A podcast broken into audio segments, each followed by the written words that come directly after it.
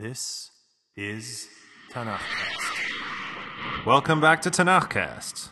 This is episode 12, Genesis chapters 40 through 43. Previously on Tanakhcast. Fly with me.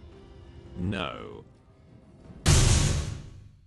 Yosef languishes in prison, but now he is the newly appointed servant to the Pharaoh's cupbearer and baker, who, though also in prison, still get a servant to attend to them.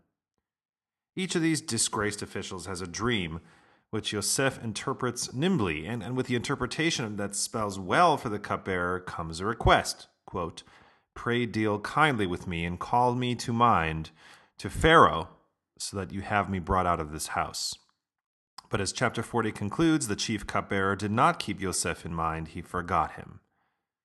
Two years later, Pharaoh has a set of vexing dreams. The first with two sets of seven cows emerging from the Nile, one set of seven fat and healthy, and another set skinny and sickly. In the other dream, the cows are replaced by ears of grain. In both dreams, the sickly seven devour the healthy seven. Now, what could that mean? Hmm and yet no one knows. But then, suddenly, the cupbearer recalls a similarly vexing dream he had and how his servant in prison capably interpreted it. And so Yosef is summoned, and after a quick shave and costume change, Yosef is before Pharaoh to state simply, quote, Pharaoh's dream is one. And the plan Yosef unfolds to deal with impending feast and famine is so astute and sound, Pharaoh hands Yosef his signet ring and says, Make it so. So Yosef, now renamed Safnat Paneach, administers Egypt's great economic expansion and plans for the inevitable famine that comes in chapter 42. So when Yaakov sends the same ten brothers who sold Yosef into slavery down to Egypt to buy food, well, technically nine sold him. Reuven was curiously absent at that moment. Yosef recognizes his brothers immediately, and he speaks harshly with them because.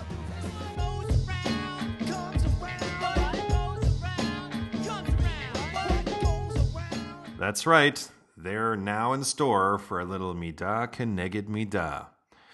Yosef accuses the brothers of being spies. They deny the charge, recounting how they are really twelve simple brothers, but the youngest remained in Canaan, and, quote, one is no more. Binyamin, the text notes, was excluded from this important family errand. He is not allowed to stray too far out of Yaakov's sight. Apparently, even years later, Yaakov is still traumatized by Yosef's death while on another family errand. To test their alibi, Yosef demands that they produce the youngest brother. Yosef will not make them wait for the supplies they need, but to make sure they return, he'll keep one brother in prison while the other nine return to Canaan to fetch Binyamin. To reinforce the demand, he has the brothers locked up for three days to think about it. Immediately, the brothers make the connection, linking Midah to the Midah, their desperate predicament, to the, to the one they forced on Yosef. And Reuven rebukes them further, quote, Did I not say to you, say, do not sin against the child, but you would not listen, for his blood, now satisfaction is demanded. And Yosef takes in the whole exchange, pretending to need a translator, but understanding everything. At one point, overwhelmed with emotion, he turns away and cries, but composes himself before the brothers regrettably accept the demand and hand over Shimon as hostage. But on their return to Canaan, the brothers make a shocking discovery. All of their money has been returned to them. What is this that God has done to us? They ask each other. They know that they must face their father and force him to revisit his greatest trauma, the trauma they wrought upon him. So when they return to Yaakov and recount the whole story, Yaakov is distraught. It is I that you have that you bereave. Yosef is no more, Shimon is no more, and now you would take Binyamin. Upon me has all of this come. And Reuven, as he did before when his brothers sought to murder Yosef, steps up with a better plan. Take my sons as hostage. Yaakov refuses. And so Shimon languishes in an Egyptian prison as the famine grows heavier in the land. When Yaakov, now referred to as Israel, orders his sons to return to Egypt to procure more food, it is Yehudah who reminds Israel about Yosef, or the Egyptians' terms. Yehuda promises Israel that he will look after Binyamin, and no harm will come to him. Israel gives his sons gifts for the Egyptian and even more money. When the brothers return to Egypt with Binyamin, Yosef orders his servant to have them brought to his house. This is most unusual. The brothers fear that they will all be enslaved because of the mix up with the money beforehand.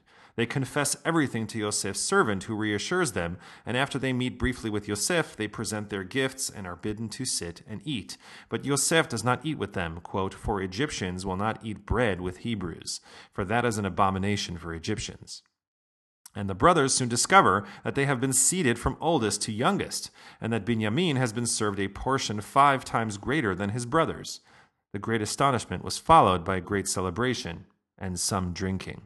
So, there's a lot to talk about in this week's portion. Let's get to it.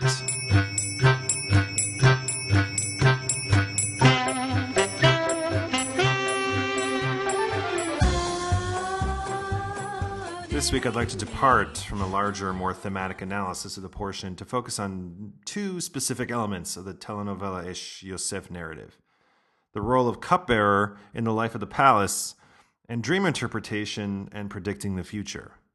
First, the cupbearer. And a confession.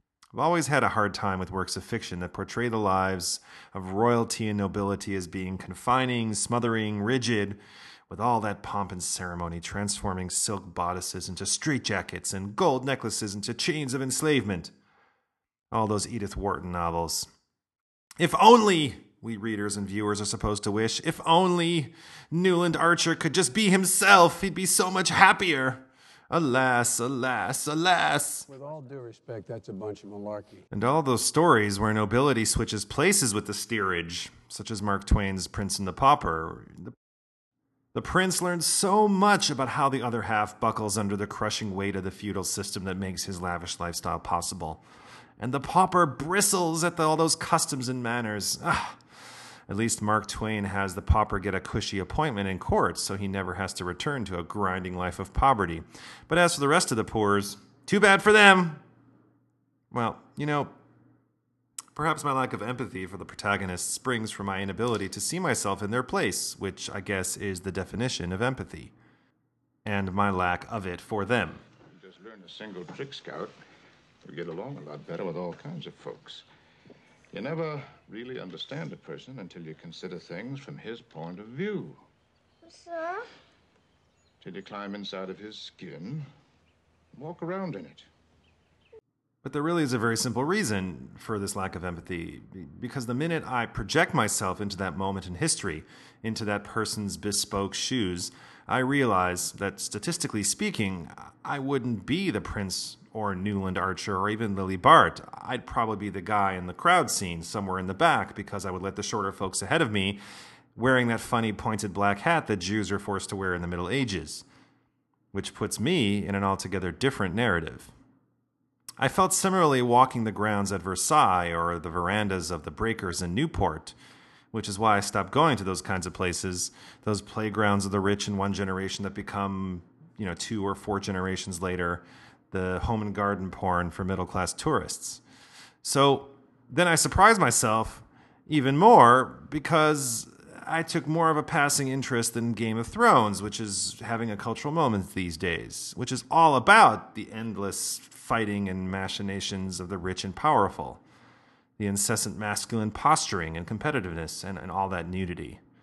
A lot of nudity and, and couplings in all kinds of permutations and combinations. And then, then we shouldn't forget all the folks getting defenestrated, riddled with arrows, killed by shadow wraiths, felled by opportunistic infections, seared by hot melted gold being poured on their head, and various impalings and decapitations. Having stuck with the show for three seasons, many episodes of which I have seen through actual legal means, I wondered why. The success of the show is linked to its two creative consultants, author George R. R. Martin I'm on set to ensure that the show honors the spirit of my books. and Adam Friedberg, a 13 year old boy. I make sure there are lots of boobs in the show. And yes, although that could be one explanation, I think the better one is that this show, like many other dramatic series, is about family and relationships. And even though many of them are fueled by testosterone and alcohol, I'm looking at you, Robert Baratheon, others are very human and very compelling. Kind of like the matriarchs and patriarchs.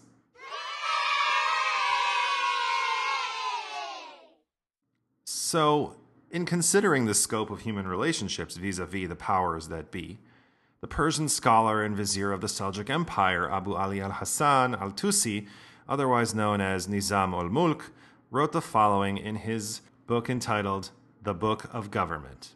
No king can be without worthy courtiers with whom he may be at his ease and behave without restraint. For the constant society of dignitaries, of princes, and of generals, by emboldening them, detracts from the dignity and majesty of the sovereign. Speaking generally, the king should not make a familiar of anyone whom he has appointed to office, for the reason that the freedom which he enjoys on the king's carpet may lead him to practice extortion and so do harm to the king's subjects. The governor of a province should forever stand in awe of the king, while the courtier must be ever at his ease so that the king may derive pleasure from him and the kingly mind find relaxation through him. They should have a fixed time for one another, and it should be after the king has held audience and the great officers have all departed. There are certain advantages in having a courtier. One of these is that he is a friend to the king. Another, this, that seeing he is in the king's company day and night, he acts as his bodyguard. Another, that should any danger appear, which heaven forfend, he sacrifices his own body and makes it a shield to ward off the peril. Still a fourth is that the king may hold conversation on a thousand topics with his courtiers in a way impossible with officers and functionaries of the king. Fifthly, courtiers, like spies, bring the king information about his vassals. Sixthly, they converse in the freest manner of all things, good or ill, being drunk or sober, and in that there is great benefit. One of the best examples of this that comes about in a rather convoluted way is the relationship between Arya Stark and Tywin Lannister. In season 2, Arya Stark, youngest daughter of the noble but beheaded Eddard Stark of House Stark, Lord Paramount of the North, serves as cupbearer to Tywin Lannister, who is the head of House Lannister, Lord of Casterly Rock, Warden of the West, Lord Paramount of the Westerlands, and currently the Hand of the King to his grandson, King Joffrey Baratheon. Arya is also pretending to be a boy, but Tywin sees through that conceit rather quickly. Without going into too much of the twisty turns of the plot, or whether this change made by the TV series to the George R. R. Martin novel, A Clash of Kings, is a heinous offense, what we witness is Nizam ul Mulk's sage advice play out in real time. As much as Arya is looking to rebuild her scattered and shattered family, Tywin has a family of reprobates and scoundrels and jerks and murderers who are more interested in acquiring power and influence. Both, however, are looking for someone to connect with, someone that will not pose a threat to them or undermine their, the existing order. Precisely what Nizam al Mulk prescribed. Beyond the fact that the cupbearer is supposed to taste everything that goes into the king's mouth first, they have numerous opportunities to talk in private. And what unfolds in the case of Arya and Tywin is a rather intimate relationship. Tywin talks about his own father, and not in a bullying, preachy kind of way, but with some affection and some guilt. And Arya, as cupbearer, has to listen and keep silent, and best of all, reserve judgment. Arya, for the first time, also talks of her own father, the beheaded Eddard, and how loyalty resulted in his brutal death. So one can only imagine how close Pharaoh was to his cupbearer, the man who would shield him from harm and would listen to his kvetching, and most importantly for Yosef, to his dreams. So when Pharaoh's cupbearer is imprisoned for an undisclosed faux pas and dreams a disturbing dream of his own, Yosef interprets it, foretelling the cupbearer's eventual restoration to his place alongside the king. And he does so with one request. But keep me in mind with you, when it goes well for you. Pray deal kindly with me and call me to mind to Pharaoh, so that you have me brought out of this house. For I was stolen, yes, stolen from the land of the Hebrews, and hereto I have done nothing that they should have put me in the pit. So, as I mentioned before, when Pharaoh has a disturbing dream of his own, the cupbearer recalls the capable Yosef and has him brought out of prison to provide a similar service to the king of Egypt. Which brings me to the next subject of this week's Tanakh cast dream interpretation. Freud wrote in the interpretation of dreams that, quote, dreams are the royal road to the unconscious. Though the dreams of Yosef analyzed were indeed royal, they did not lead to the part of the mind that is inaccessible to the conscious mind, but that affects behavior and emotions. In other words, these dreams of Pharaoh were not about the past, his childhood, his feelings about his mother, and how everything was really her fault. Pharaoh's dreams portended the future. And Yosef was able to interpret them into a concrete plan of action that saved not only Egypt, but the lives of countless thousands of others, including his family in Canaan. But is what Yosef did kosher? Isn't dream interpretation of this forward predicting variety, otherwise known as oneiromancy, a form of divination that is prohibited in the Torah? Only one other figure in the Bible interpreted dreams in this manner, Daniel, and things seem to work out for him too. As we discussed in previous Tanakh casts, God communicates with many individuals through dreams and visions, but those have ramifications in real time and are not clouded in images that demand interpretation. And so the question remains isn't oneiromancy a form of divination? The Tanakh's answer is.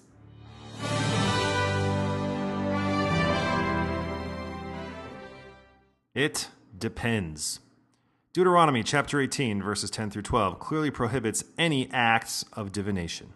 There is not to be found among you one having his son or his daughter cross through fire, an augurer of augury, a hidden sorcerer, a diviner, or an enchanter, or a tyer of magical, tying knots, or a seeker of ghosts or favorable spirits, or an inquirer of the dead. For an abomination to Adonai is anyone who does these things. And because of these abominations Adonai your God is dispossessing them from before you. That list, as extensive and as exotic as it is, does not explicitly include oneiromancy. Leviticus chapter 19, verse 26 is similarly censorious, commanding that you are not to practice divination, you are not to practice soothsaying. And Deuteronomy 13, verses 1 through 3, zeroes in specifically on oneiromancy. When there arises in your midst a prophet or a dreamer of dreams and he gives you a sign or a portent, and it comes about, the sign or the portent of which he spoke to you, saying, Let us walk after other gods whom you have not known, and let us serve them. You are not to hearken to the words of that prophet or to that dreamer of dreams, for Adonai your God is only testing you to know if you truly love Adonai your God with all your heart and with all your being. The only issue with oneiromancy is how it's applied. If the dream dreamer predicts correctly but counsels infidelity to God, then you should ignore him.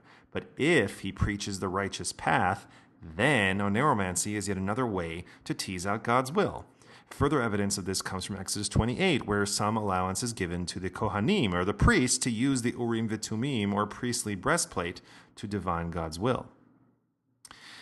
Oneiromancy has a long history in the ancient Near East. The Egyptians and Mesopotamians had dream books to aid in decoding dreams. The Sumerians and Hittites practiced incubation, where individuals would sleep in specific locations in the hopes that their dreams would prove to be revelatory.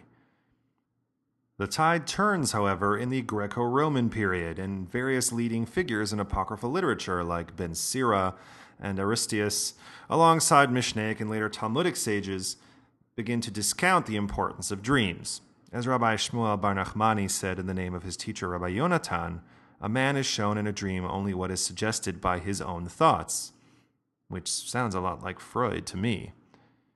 So, for Yosef's purposes, oneiromancy is not only kosher, it is the means through which he rises to prominence, commanding a place alongside Pharaoh. The act of interpreting God's plan through dreams is an expression of God's will itself. But unlike Arya Stark, whose cupbearing nestles her intimately in the company of kings, Yosef is like a king in his own right. When the Egyptians come to Pharaoh to cry for bread, Pharaoh replies, Go to Yosef, whatever he says, you do. Yosef, renamed Sofnat Paneach by the Pharaoh himself, has cupbearers and courtiers of his own who assist him in the management of his home and in the smooth running of his work, and most importantly, in the precise execution of his scheme to teach his brothers a lesson they will not soon forget.